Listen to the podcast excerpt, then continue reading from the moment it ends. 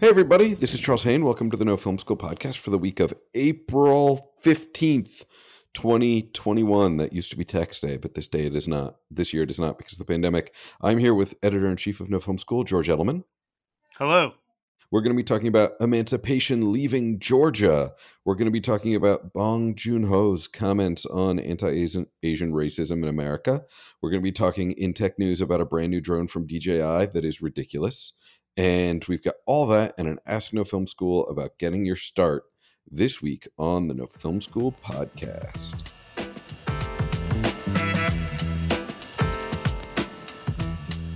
All right, so our first story this week is Will Smith and Antoine Fuqua have confirmed that their upcoming film Emancipation is not going to film in Georgia because of the recent election law. It is pretty great that uh, we can say emancipation leaves Georgia. Like it is a nice little buzzy headline that I feel like there's probably more jokes that people can make about it. Um, but yeah, basically, um, you know, we've seen this before. A state decides to pursue some laws like the uh, bathroom laws a couple years ago, in which you know you were ordered to use the bathroom of your birth gender. People would pass those laws businesses would be like, all right, well, if you're going to pass these ridiculous laws, we're just not going to do business in your state because we don't feel like it, which they have every right to do as a business. And then there's a, a, lot of discussion about whether or not it is a good thing. So this is the the highest profile official leaving of a film from Georgia. If you haven't been paying attention, Georgia's film industry's been on fire for the last 10 or 15 years. I know people who've left New York for Georgia. It's still not the place you want to go if you're an actor. If you're an actor, you still want to go to New York or LA, mostly LA, because that's where a lot of the casting happens. Like I certainly know actors who've moved to New Orleans or Georgia, but you know, you're you're not aiming at the top of the call sheet then. You're like, okay, I'm going to be in some of the smaller parts that they cast locally. But if you're aiming for the big parts, you still go to New York, LA.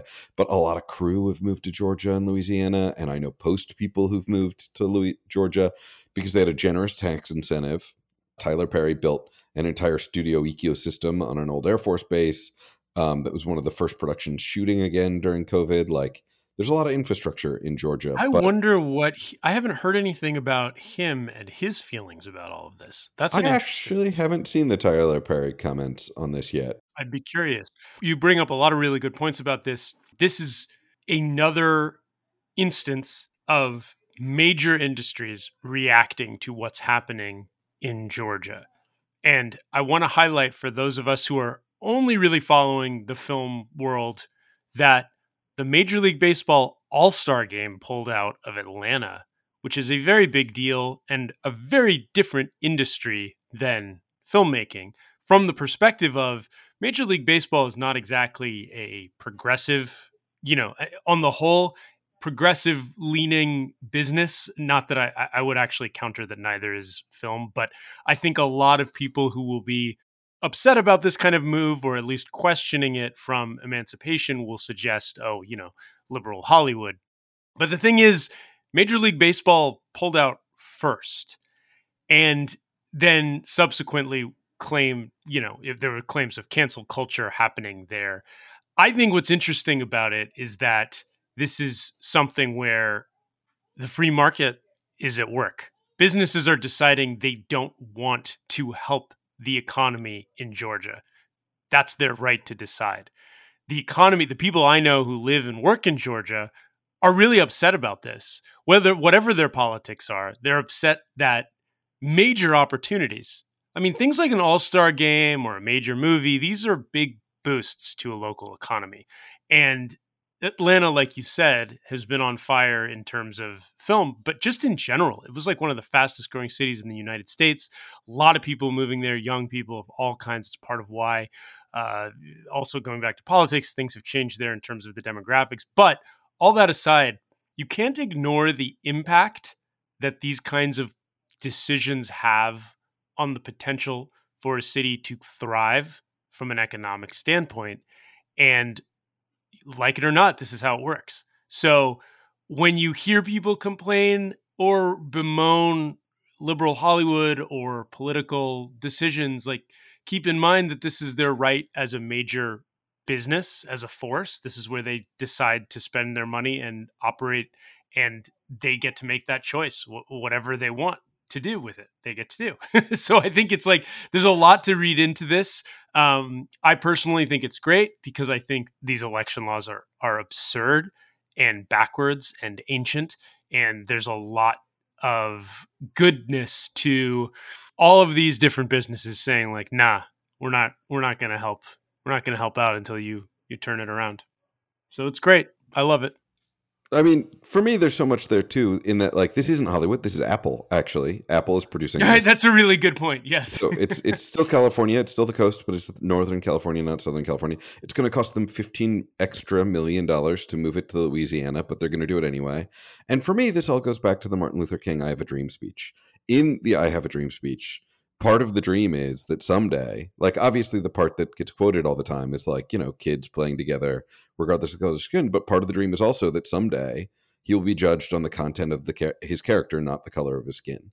And so when people talk about like, well, this is discrimination or this is cancel culture or whatever, it's like Apple isn't saying I don't want to shoot in Georgia because you have too many peach trees, which is something Apple can't do it. Georgia can't do anything about. Or like, well, Apple's not saying I don't want to shoot in Georgia because you're red Earth is is we don't like red earth we want brown earth right? Because doesn't uh georgia notoriously have very red colored earth. It's not immutable things about georgia that georgia cannot change or control. Apple is saying we are judging your character which is in it with these election laws atrocious. Like it's voter suppression. It is anti-democratic. And based on our judgment of our, your character we are making a different financial decision which is a tough one yeah and like yeah. you said like a harder one and i love that it's that they're actually making the harder decision in terms of cost and i would add here's the other thing it's not like everybody living in georgia is okay with these election laws right i know a lot of people who are upset about it because it's like wow we're all being punished because of of the people who well yeah and that's why you have to mobilize and vote and get rid of the people who are making these decisions that are going to sabotage your economy because look at a certain point if M, if Major League Baseball and Apple and you know however many major industries are all leaning in the same direction and then you have to start to say like okay like it's either like get out of get on the train or get off the tracks you know like there's get on the train or get off the tracks because there's like things are changing or moving and if you want to keep resisting it and complaining about the companies having an ideology and that's why. It's like well eh, whether they have an ideology or not it's happening across the board. So your town your city your state like if if you insist on suppressing voters uh yeah it might be hard to get people to spend money there. So if you're one of the people living in Atlanta or Georgia and you hate this or anywhere in the world and yet you and you feel like well i'm my fate is being dictated by people i don't necessarily agree with. Well then you have to look at the ways you can do something about it. There are things you can do about it. And i encourage people to find seek those out flip those states or or re or look for the candidates who will help you bring the businesses back. Because that's the other irony isn't it? Like there's always this thing about bringing businesses back to states or to communities that need them. Who needs jobs or jobs being outsourced? Like well some of these decisions are going to actually push jobs away. And honestly, it it's important these repercussions happen because in the end, moderate like you know the people who just truly want to suppress votes are going to suppress votes, but they need they're always going to need moderate Congress people to vote with them, right? There's going to be the extreme eh, nut jobs, and then there's going to be moderates, and we want moderates in a position where they're like, if I vote for this, am I going to lose jobs in my district? Are businesses going to leave my district by voting for this? And so, like, you have to have consequences for them to see that repercussion.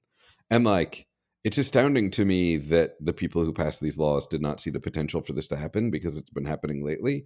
But, like, yeah, this is one of the ways in which change happens. It's funny. We spent, I think, I think in 2019 and, and maybe the very, we spend a lot of time on this podcast. We didn't ever get political really. But in the last year, it's been almost impossible not to because of the way that the world has changed, but also the way some of these topics have leaked and become a part of what's happening every day at the top of the headlines in the filmmaking community in the in the entertainment industry. And so a decision like this, this is a huge move This is a major player in Apple making a very expensive decision to do something that is motivated by politics and election law. So it's impossible for us not to talk about it. And I also want to point out, you know, Charles, you and I are very like minded. I mean, I know there are different opinions out there about this. Um, I'd be curious to hear them if listeners have them and want to write in and want us to address it. Like if you see this under in a, in a different way and you want to put together a coherent and respectful argument, I'm I'm definitely game like it's not like I want to drown out any other voice um, because I want to be able to respond to it here. And I think you do too. And I think that it's important that as these topics become more and more part of things, like we say, we think this is great. Um, if you think it's not great and we're not bringing that up, I feel like I've given voice to it by saying like it is impacting people in Georgia and Atlanta who are not making this decision. Obviously, they're just victims of it. But but I'm also like we are trying to talk about well, what can they do about it? But the entertainment industry, the democratization of it, means it's spreading to different kinds of cities, different communities. It's easier to make movies. It's easier to go to these, get these tax rebates and stuff. And one of the things that's going to impact this the most is if those local governments do things that alienate these businesses. Yeah. Um, so I have two things I want to disagree with about what you just said. One is you said we didn't talk about politics in 2019. And excuse me, we spent three weeks talking about how bad the finale of Game of Thrones was, and that was a political discussion. and um, that used to be what we talked about. Yeah, remember that? Remember when that was, uh, or the episode that was too dark on everybody's t- TV screen except for mine? And the other thing I just want to point out and I like of everything I've ever said on No Film Schools podcast, which I've wondered whether or not I would hear about later. This is one where I actually think it's possible I will hear about it. In the official photos that like went out with this press release and like they were used by a whole bunch of outlets, Antoine Fuqua's photo is way better color corrected than Will Smith's. So like Will Smith's publicity team better get on that because like there's an official like approved portrait of Will Smith out there that like he looks almost like a Smurf. He's so blue. And uh, come on, publicity team. Genie. Could it be the genie stuff? Oh, maybe it's some leftover genie makeup. It's possible. All right, moving on to another political subject. Bong Joon Ho, while speaking at Ch- Chapman University, uh, gave his, his thoughts on anti Asian racism. I mean, his first thought was, I live in Korea, so I don't really deal with it the same way you would in America, which is, you know, like in a Asian country. Hopefully, hopefully you're not going to have anti-Asian racism in uh, that country. we, we, would hope. I mean, you know, there's some complicated dynamics in certain countries, but um, he did talk about the political aspects of Parasite in a way that I thought was really interesting for filmmakers to remember, which is that he really focused on trying to pay as much attention to the world around you as possible to see what's really going on because movies don't happen quickly. It's not like, you know, we don't have the George Floyd movie yet. I guarantee you there will be seven George Floyd movies this year. But like, you know, it's not like YouTube and TV news where something happens and within a week there's a billion things. Like a movie takes a year or two at least to like get written and get germinated and to, and to become this big thing. And so if you want to do work that strikes a chord, and Parasite really did. It really connected with people's sense of both natural disaster and economic calamity. And it, and I mean, you know, I think we all remember when Parasite came out, how of the moment it felt, what a chord it struck. I mean, I mean, it won the Oscar for a reason. Like it really connected with people. And you know, he'd probably written it at least two, if not three years earlier. So one of the things we have to do as filmmakers is we have to try and pay deep attention to the world around us and look for the deep currents that are on their way up. And sometimes you'll be wrong, but sometimes you'll be right. And that I thought was a really interesting insight, especially as like we're all sort of coming out of 2020 and and thinking about what we're writing next and and thinking about like what we're launching next. I thought that was a really nice set of insights from Bong. I think that he made some interesting points about how you can address these things by being insightful i think is the word he said. Use your insight to portray the issues that are currently boiling underneath the surface of society that can explode later on. He he tr- he said he tried to make a movie with parasite about the haves and have nots and began with the question of what does it mean to be poor or rich in our current times? And i think that he and he references spike lee and do the right thing when it comes to talking about issues of race. I think what he's trying to say is like you can address something like the Asian hate that's going on in the world and in this country right now through asking interesting questions and telling a story or, or spinning a narrative that probes deeper into our humanity and into these issues without being 100% on the nose or being so issue focused. If you prioritize humanity and storytelling, then you're maybe more likely to strike the chord. I think that's what he's trying to, what he's saying. I think he said it more eloquently than I do.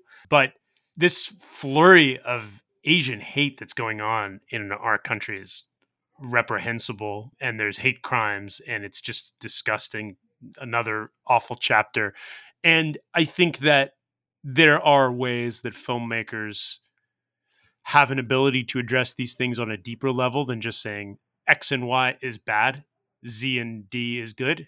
Like i think that there are ways to touch one another and provide insight and depth and and peel back the layers on what's going on and why that storyteller has that through metaphor. And that's that's what he's good at. That's what great storytellers and filmmakers are great at. That's the power of of narrative in any form. And i think it's like use your use the if if you if this is the tool you have use the tool you have you know some people we've talked about this before in the podcast too like when there when blm protests were happening around the country we were talking about well what can the filmmaker do what what is the what is the role you have if you want to have a role? I remember you remember that there was a movie Oliver Stone made. I feel like Oliver Stone's one of those guys who's always like a little too quick to make the exact thing. Like he made a movie W. Like I think Bush might not have even been out of office or he was like out of office so quickly. And like last year, do you remember there was a TV movie event that was like already about Trump? I think Brendan Gleeson played him. I didn't see it. Um, I, I feel like when you do that, it's like, whoa, the paint hasn't even dried. Like we don't even really know where the threads all lead. It's very hard to do that. Great example of a movie that came pretty fast after the event was Watergate and All the President's Men. But even then, it was a number of years where they could tell the story with hindsight. If you're going to tell it as it happens, I hope that the powers that be can wait until there's enough that the dust has settled enough that you can be truly reflective rather than trying to catch the moment like like it's it, it, you can't be in real time you know well it goes back again to these debates that you know it, there used to be this clear schism between cinema and television right? And like television was designed to be more immediate or not designed to be but could be more immediate right? Like you could have something happening in the news and two weeks later you know in the 50s you could do like a live you know a, a live taping of a play about that subject. Like there was an immediacy to it whereas television uh, cinema because of the way it was created took more time and was more deliberate. And so as we talk about all these di- distinctions between what is cinematic and what is like television you know it's a harder distinction to draw because you know in terms of cinematic imagery game of thrones finale was full of sim- cinematic imagery. Mad men looked like as good or better than several movies that came out around the same time. So like one of the distinctions I think that's really interesting to preserve and to think about is time. I mean, one thing that a lot of people don't appreciate is that, and this isn't true of Game of Thrones or maybe Mad Men, but it is true of a lot of television, is like one of the main distinctions between the two formats is the amount of time you get to spend on a project.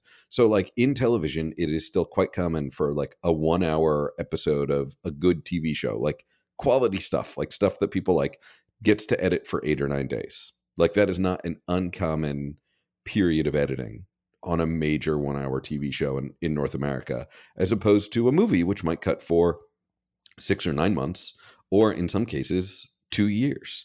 And so, like, the big distinction that I think we still get to make between TV and movies is time, not just that they're mediums about time, but time that is devoted to the creation process and the perspective that comes with it. I mean, that movie that uh, Oliver Stone made about W came out during the election of Obama versus McCain, and he considered it like part of his campaign contribution to Obama to make this movie that really showed us everything that was terrible about George W. Bush. First off, this is a movie that everybody immediately forgot, right? And I think the goal, the goal of a movie should be something that lasts, right? Like if we're going to spend longer making it, we also want it to be one of those movies. There are movies from 2008 that we all still watch all the time. There's movies from 2008 that are still part of the canon W is not one of them. It felt like an SNL skit. It felt like a 90 minute SNL skit. Josh Brolin as W was just weird. Cat like I I have a I, I'm I'm just tangent real quick because I I agree with all your points. It's really hard to cast a star that people recognize as a public figure people recognize like concurrent with that public figure's like major media moments like that's just you're asking for a mental disconnect but anyway go ahead note for Yeah. oliver stone I mean, I felt like Elizabeth Banks was good in it. I felt like, um, you know, I felt like eh, all of the actors were doing their best. When I say it felt like an SNL skit, I did. I don't mean the performances. I actually felt like Josh Brolin brought a lot of humanity to George W. I felt like he was like so charismatic and charming. It was unrealistic. yes Josh Brolin, exactly uh, who's Yeah. great. But I, I feel like the issue was just like the writing because it was dealing with these things that were happening now, and it was like it just felt more like a series of sketches than it did like a movie. It is complicated to to try and comment on the now and to figure out how we can do movies about the present moment and what that means. And so I think the more interesting thing is, you know, I mean, we're about to start watching. It's about to start getting weird if your media doesn't engage with COVID. Like, it's about to, you know, like, like you could get away for the last six months to a year of like your movie's coming out during COVID, but it's set pre-COVID. Like everybody enjoyed Palm Springs, even though it came out during COVID, because we were giving a pass to things that existed pre-COVID. But like if you are writing something right now, you are writing something that will be shot in the earliest this summer or fall, and so will exist in a post-pandemic world. So everything you are writing right now is sci-fi, where you are trying to predict what this fall or next summer when your movie comes out is going to feel like in a post-pandemic space. Because at a certain point this pass we're all operating under right now whereas if something is coming out right now we know it was really set in 2019 will expire. And like we will have to have work that and so like bong's comments are really like one of the challenges of being a filmmaker. I mean you got to learn staging and lighting and and but like one of them is engaging deeply enough with the world to see the deeper currents and it'll be really interesting in the summer of 22 to watch a whole host of movies set in some way in a world after covid and some of them are going to get the flavor of that world really right and some of them are going to get the flavor of that world wildly wrong. And it's one of the challenges of being a filmmaker and it's probably harder now than it, it has been in in a very long time because this all of these things happening in the world right now have to affect the work we create but we're not getting the time we usually want to deal with it.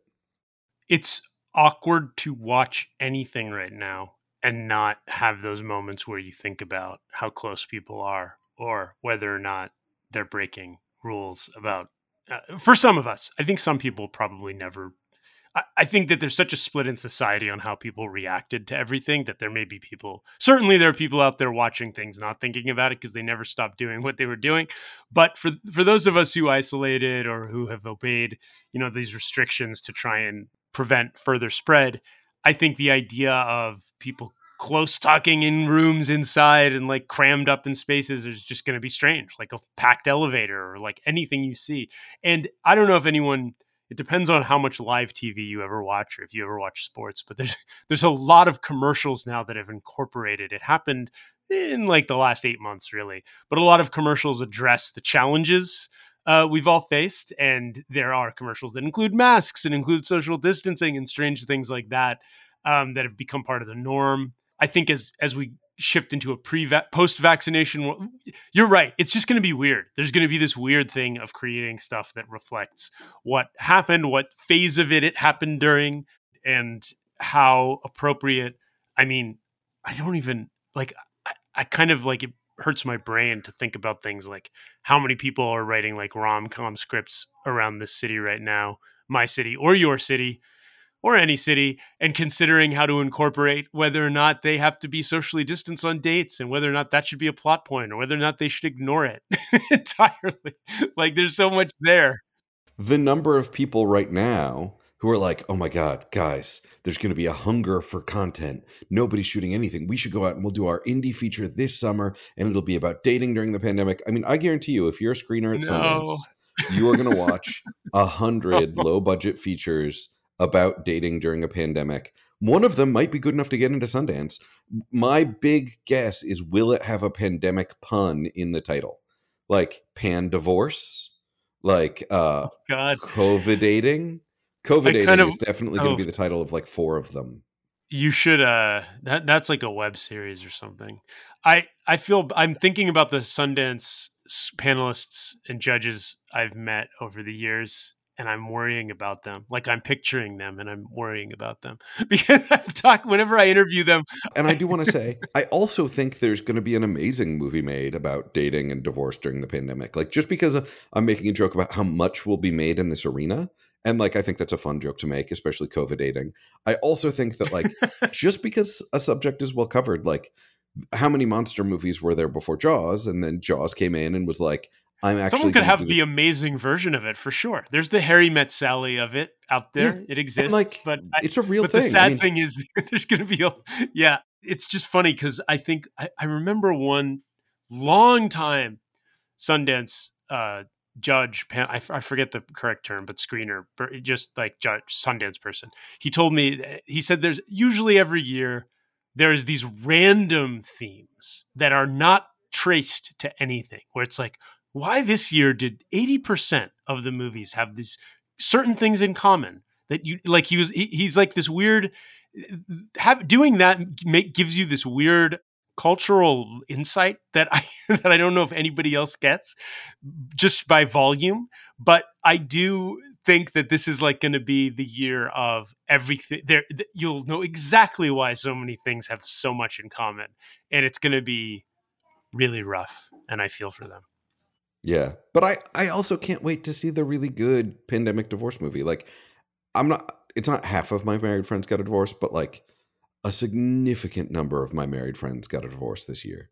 And like, you know, pandemic, it happened. And like at some point someone is going to make an amazing movie about what that is like where one partner goes on a dating spree and the other person is like, "No, I'm actually going to and like I'm not going to see anyone for 6 months." Like it's going to be fascinating when someone cracks that. Now, in order to get to that good one, there's going to be 50 messy ones. So, good luck screeners the fallout of the pandemic on people's relationships is something that, like I said before, we are living in real time, but we might want to let the dust settle and in a few years reflect on what it really meant. Because I think the stories will be better than the ones that are coming out in the heat of the moment. That's my personal take. I think that even for the screen, everybody in a few years will be able to reflect on it all and have insight and there will be humanity to it that we to go back to what bong was saying that we may not have yet because we we are just in it still and so we are all experiencing how all these couples we know are getting divorced and all these people's lives are being so fundamentally changed that in five years it might be interesting to revisit well it's also not you know i'm going to go back to 9-11 because it's the I was in DC when it happened, and so it like really sort of impacts me in a lot of similar ways to COVID in a way that other people might not relate to, but it certainly does for me. And like, you know, I remember about a year later there was like a, a film festival of all these short films about 9-11 and I was like, already? And like none of those have like entered the canon or lasted. And it was really a full five years later in 2006 when United 93 and Oliver Stone's World Trade Center um, to continue the Oliver Stone. And I, I, you know, Oliver Stone seems like he has a sense of humor about himself. I hope he does. He also makes a lot of movies I really love, but like World Trade Center was definitely too soon. United 93 wasn't somehow Paul Greengrass made a movie the same year that felt appropriate. Like United 93 really worked in a way that World Trade Center didn't necessarily work. Um, I think he picked a corner of a corner of the experience and the aspect. He didn't go right at the bullseye and which I was think, just too much. Like, which I think is a good takeaway from this, which is yes, picking a corner is maybe like the first. Oh my god, you know that at some it might not come out this year. I mean, we've already seen it. Netflix had like worst year ever or whatever, but like you know, there's going to be a movie called 2020 or a novel called 2020 or whatever that tries to tackle everything. And it's like actually picking a little corner niche, a little angle is probably the smarter move to try and tackle all of the things that are happening at once. But even those two examples are five years later. Like the really great pan divorce movie is probably going to come out in 2026, not 2021. Although maybe. Yeah. Like a lot of great uh, I'm just just an example. A lot of great Civil War art does not come from that period. It comes from later. like Yeah, the movies about the Civil War made during the Civil War are are just really still photos. Like you can stare at them Flip for a long books. time. but they don't really move.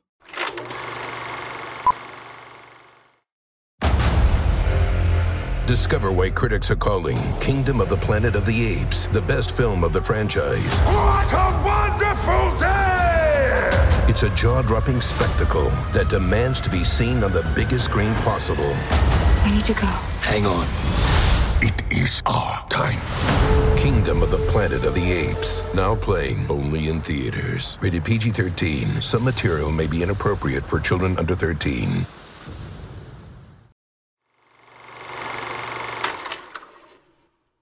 All right, moving on to tech news. Calm and non political tech news. So, tech news this week, and the reason why the episode is if if you guys normally like to listen right at midnight, you might have noticed this one came out a few hours later, and that's because it's under embargo, and that's because we have embargoed tech news this week. So that's why the episode showed up at 9 a.m. instead of midnight, if you're like an obsessive midnight listener. And the reason for that is we have embargoed news from DJI, they are releasing a new drone called the Mavic Air 2S, and it is crazy good. It is so good. I don't know why they didn't just call it the 3, although I have a theory about that I'll get to at the end. So, the Mavic Air 2S is a follow up, obviously, to the Mavic Air 2.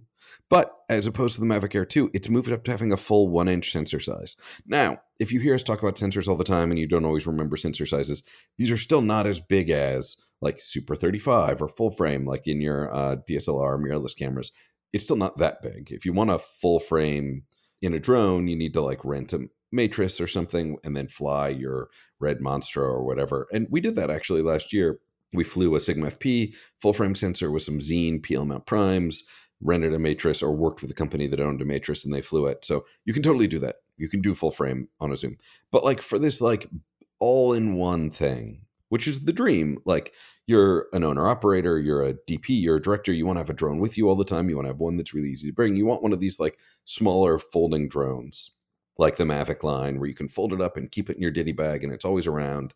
And um, the Mavic Pro line previously offered the option of a one inch sensor. And now you can get a one inch sensor in the Mavic Air with the Air 2S. And the bigger the sensor, the same thing is true as with the other cameras. The bigger the sensor, the better low light sensitivity, the finer the resolution. And with this new bigger one inch sensor, which is crazy that they have it in an Air, the bigger one inch sensor gives you 5.4K video at 24 frames per second. You can go up to 4K 60 frames per second. You can get 120 frames per second down at 1080. So it's like 5.4K at 24 frames per second is crazy good resolution for a drone that costs like around a thousand bucks that weighs so little that you can just bring it with you everywhere, leave it in your kit bag. We've actually gotten a couple days of testing with it. I got to fly it in uh, New York, uh, following all the permits and laws, and in the zones where you're allowed to fly it. And I got to fly it a little bit in Baltimore, and like the imagery is really stunning. It's also the first so they have you know like the the two lineups are the around a thousand dollars air line and then slightly heavier and slightly more expensive is the pro line around 1500 bucks or so where there's one with a zoom or one that doesn't have a zoom but has the larger sensor the one inch sensor like this. And um, they have always had log. Now the air 2s has log. So like they're putting a whole lot of features that you used to have to go up to the pro line to get in this like camera around a thousand dollars. Now there's still some arguments for the Pro line, and the Pro line is still at version two, and that's why I think they kept this at version two. Is I think the first time they use three, it'll be like the three Pro will come out. You know, the things you might still go up to the Pro line for are side impact sensors. Like this one has sensors in front and back, so if you're going to like fly into a building or back into a building, it'll warn you and stop you. Um, the Pro will. How, how do often does how often does the side? Actually, a lot when you do a circle shot. So I've actually flown a drone sideways into something. So side impact. I was going to say, and, like, how often do accidents happen with drones, and how expensive are they? And like, how much would that be like something where if you're really a drone user, you'd be like, yeah, I gotta get the side because like to me, it just sounds like that's not the most significant drop off. No, that's actually like, a big drop off for me. So okay, I'm I've been flying drones since 2015, although I've flown them a lot more lately, and I'm uh, certified by the FAA now, which is just a test. They don't like do a flying test or whatever. But you know, I like doing the things to do it right. But like earlier in my drone flying experience, I, I, I was doing a circling around a building, and I lost line of sight on the drone. And while I was trying to get it back, uh, the drone circled too close into the building and circled right into the building and fell to the ground. This does happen. It is a thing. It happens often enough with drones that they offer a like you know every company offers some sort of warranty if you pay for the warranty with uh DJI, you get two full drone replacements with the warranty. So the warranty's not cheap because they're committing to give you two extra drones.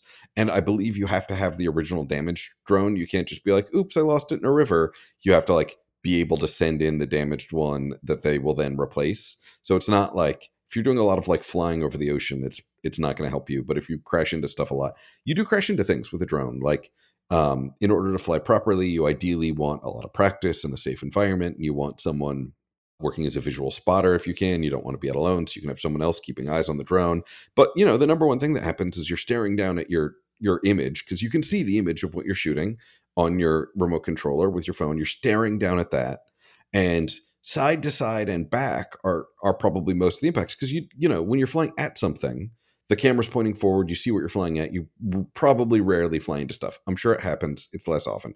It's when you're backing up you're getting some sort of cool pull away shot that you back into a light post you back into a tree you back into another building or side to side if you're doing like a circling shot. So you know i i flew with this for a couple days i didn't crash it in anything um like it's not that you're guaranteed to crash every time you fly but those side impact sensors are actually kind of like a nice little extra bonus thing you get out of the Pro. And then you get a little bit of a better color science out of the Pro lineup. But you do get D log and a one inch sensor out of the Mavic Air 2S. And you get a 31 minute flight time. And, you know, the Air, because it's smaller than the Pro, does claim that it's going to be a little bit more nimble in the air. Um, in fact, it offers a cinema flight mode. It's like a big switch on the thing where you can make it like slower and smoother or silkier, or you can go in normal mode where it's like a little more aggressive and you can do some like more fun stuff. So it was, it's been a really impressive drone to test. If you're like, I want drone to be a major part of my shooting, you probably want to still think about the pro. If you're like, oh, I'm a working DP, I want to drone around so that every once in a while I can add one to a shoot, or when I'm doing a location scout, I want to be able to get an overhead shot or overhead view or something. I got to say, the Air 2S was really impressive. And the image quality uh, has been really stunning. So I think it's uh, it's kind of crazy good. You know, when a company makes a product that's like a surprisingly strong contender for their more expensive product, like it's that. It's like, wow, you really made this very good, guys. Like the but like like you mean pay- like they they undercut themselves a little bit, or they made it harder to make a case to spend more on their other product? Yeah, a little bit. Like it's yeah. good enough where I'm like, this is really cutting in on the pros territory. Now, the way companies often do this, and I have no information. Do you think that's intentional because maybe they they are like, you know what, the market for the pro is not is so specialized that we really want to expand the market for the non-pro. But well, I the think, pro is going to continue for like a small percent of the pot. I mean, these guys, these guys and girls must have calculations to this extent, right? Well, the pro's been around for three years. There's probably going to be a new version of the pro with even cooler features soon.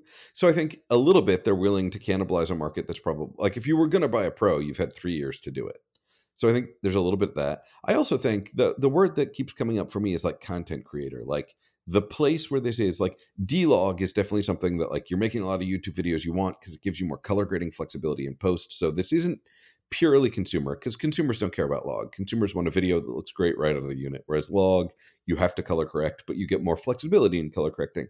But i think where this is really targeted is like the mass market of people who are all out there because it has like all these cool follow modes. So if you're like a mountain biking YouTuber that's putting up all of your content on YouTube. Like you can fly this, you can then like touch your phone screen to highlight yourself and say follow me and it's supposed to follow you around with active track to follow you around to get some cool stuff. And so like it's really that like content creator space where it's not like necessarily targeted at like narrative storytelling establishing shots that you might be able to get a little bit better imagery out of the pro. But the imagery is going to be so good and the price point's going to be so great that i think it's really targeting that like mass market of content creators who are doing color grading but like they're making a lot more stuff in that youtube space. So i think that's where they're thinking it's going to land. Um, but honestly it's so good that i think even some people thinking about narrative storytelling might be should definitely give it a look because I was very impressed.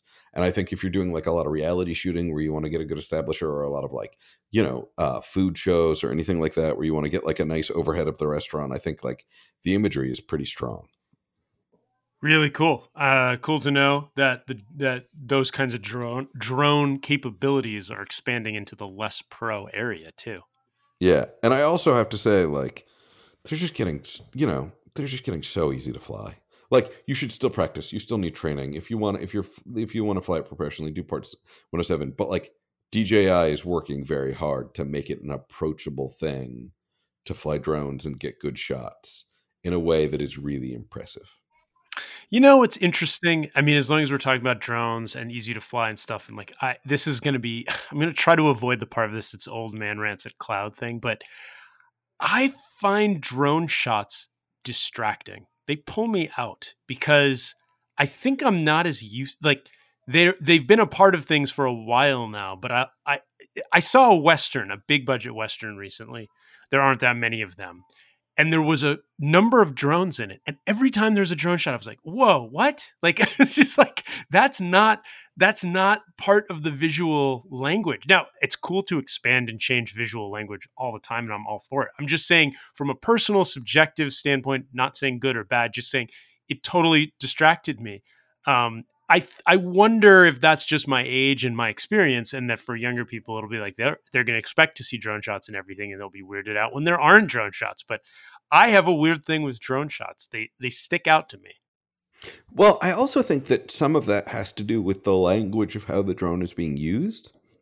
Like we're hmm. creating hmm. these habits with how we use drone and aerial shots that are a product of the technology in them that let us yeah. do certain moves that you know i mean there are westerns have had i mean there's a there's at least one helicopter shot i can think of in open range from 20 years ago which is sure, like yeah. a helicopter shot but open range if you haven't watched open range go watch open range it's so solid and like yeah. the helicopter shot totally works in my mind and like even night of the hunter which isn't a western although it has some western flavor and like yeah. was set in the 30s even though it was shot in the like shot in the 50s as a 30s period film there's a helicopter shot in night of the hunter um and it works in my mind. I mean, everything about Night of the Hunter works.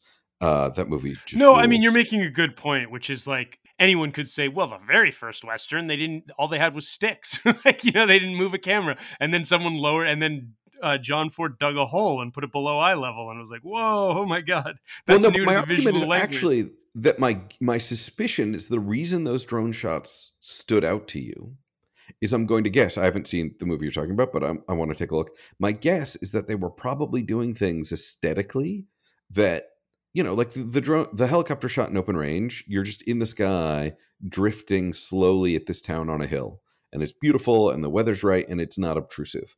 Whereas because of what drones let us do now, we're in these habits of like i'm going to circle the building and slowly drift in on the building and tilt down and rotate mm. and like hmm.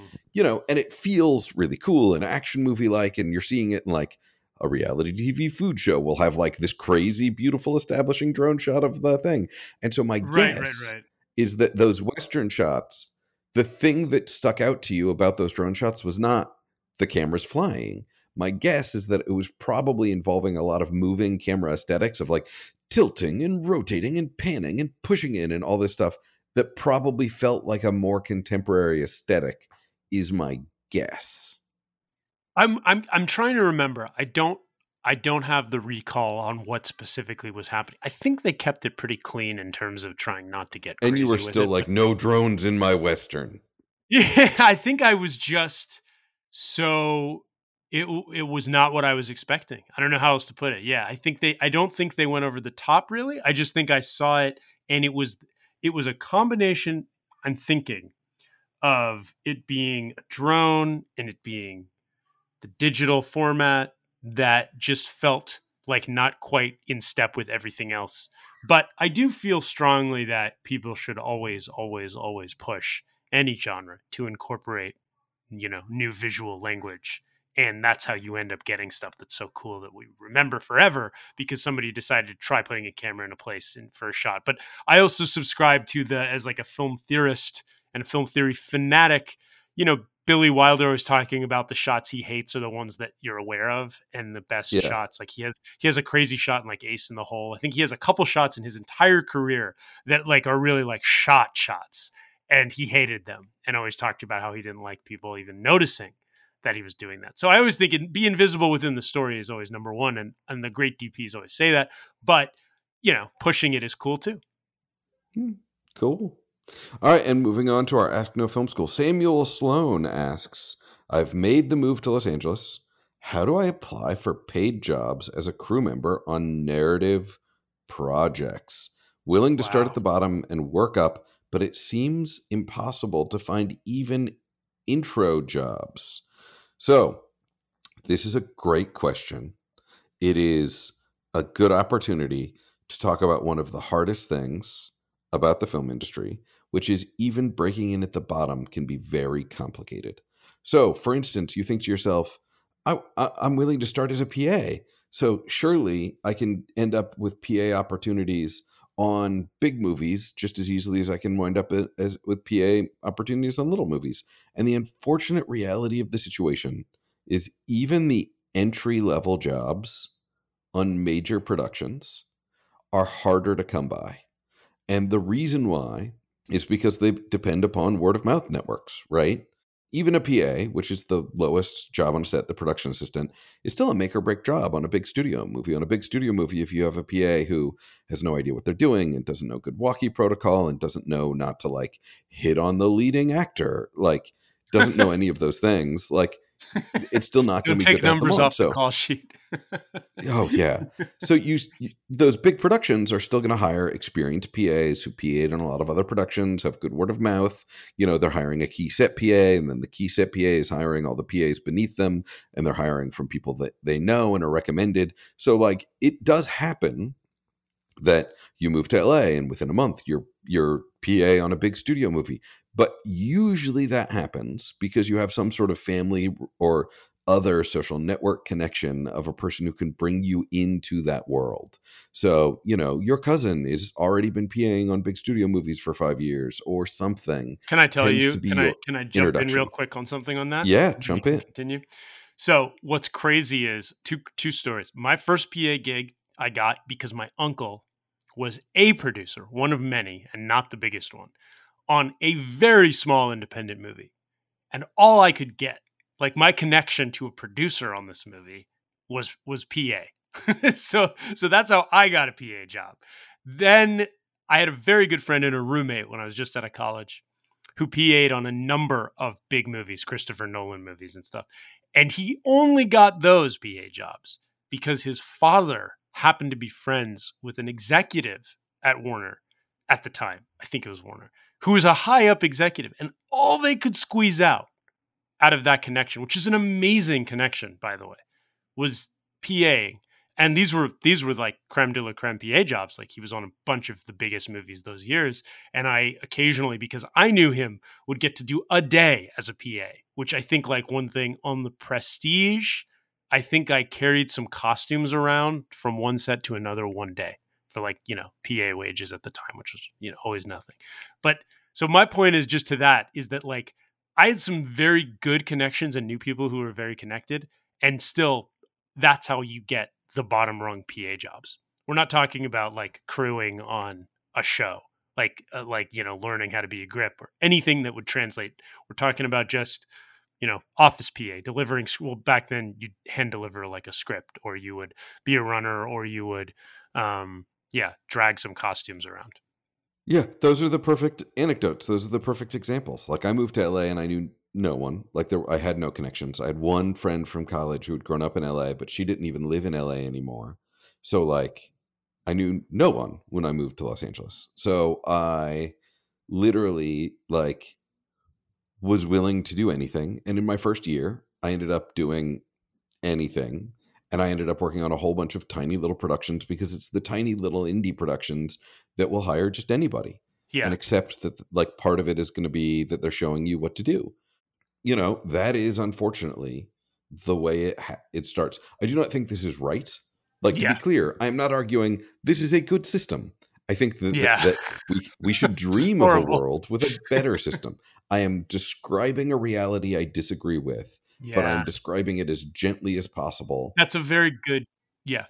Continue. So what you're gonna have to do is apply to every single job on Mandy.com, RealityStaffing.com, Craigslist, the TV film gigs thing. And you mentioned that you've been applying to those and that it's felt a little bit like they're going into the ether. So as someone who then eventually like started a production company and was hiring things ourselves, like when I would put up a job post on Mandy.com, um, which is what we used 10 years ago. I don't know what people use now, but literally within an hour, I would have gotten 100 applicants. So even if there was an amazing applicant the next day, I would never get to it because I would look through the first 50 or so applicants. There'd already be six people worth talking to. And then at that point, I would just stop reading any of the emails. So one of the tricks is literally like leaving either Mandy open or setting up an RSS feed or an automatic email. And like the second a job ad goes up, you have to apply. Like if you see a job ad from a week ago, there is literally no point in applying. I would get these like applications like six months. Such good actionable advice. That should be an Oh, article yeah. at No Film School. You should write it. Yeah, you just like use an RSS reader and leave it open all the time and apply immediately.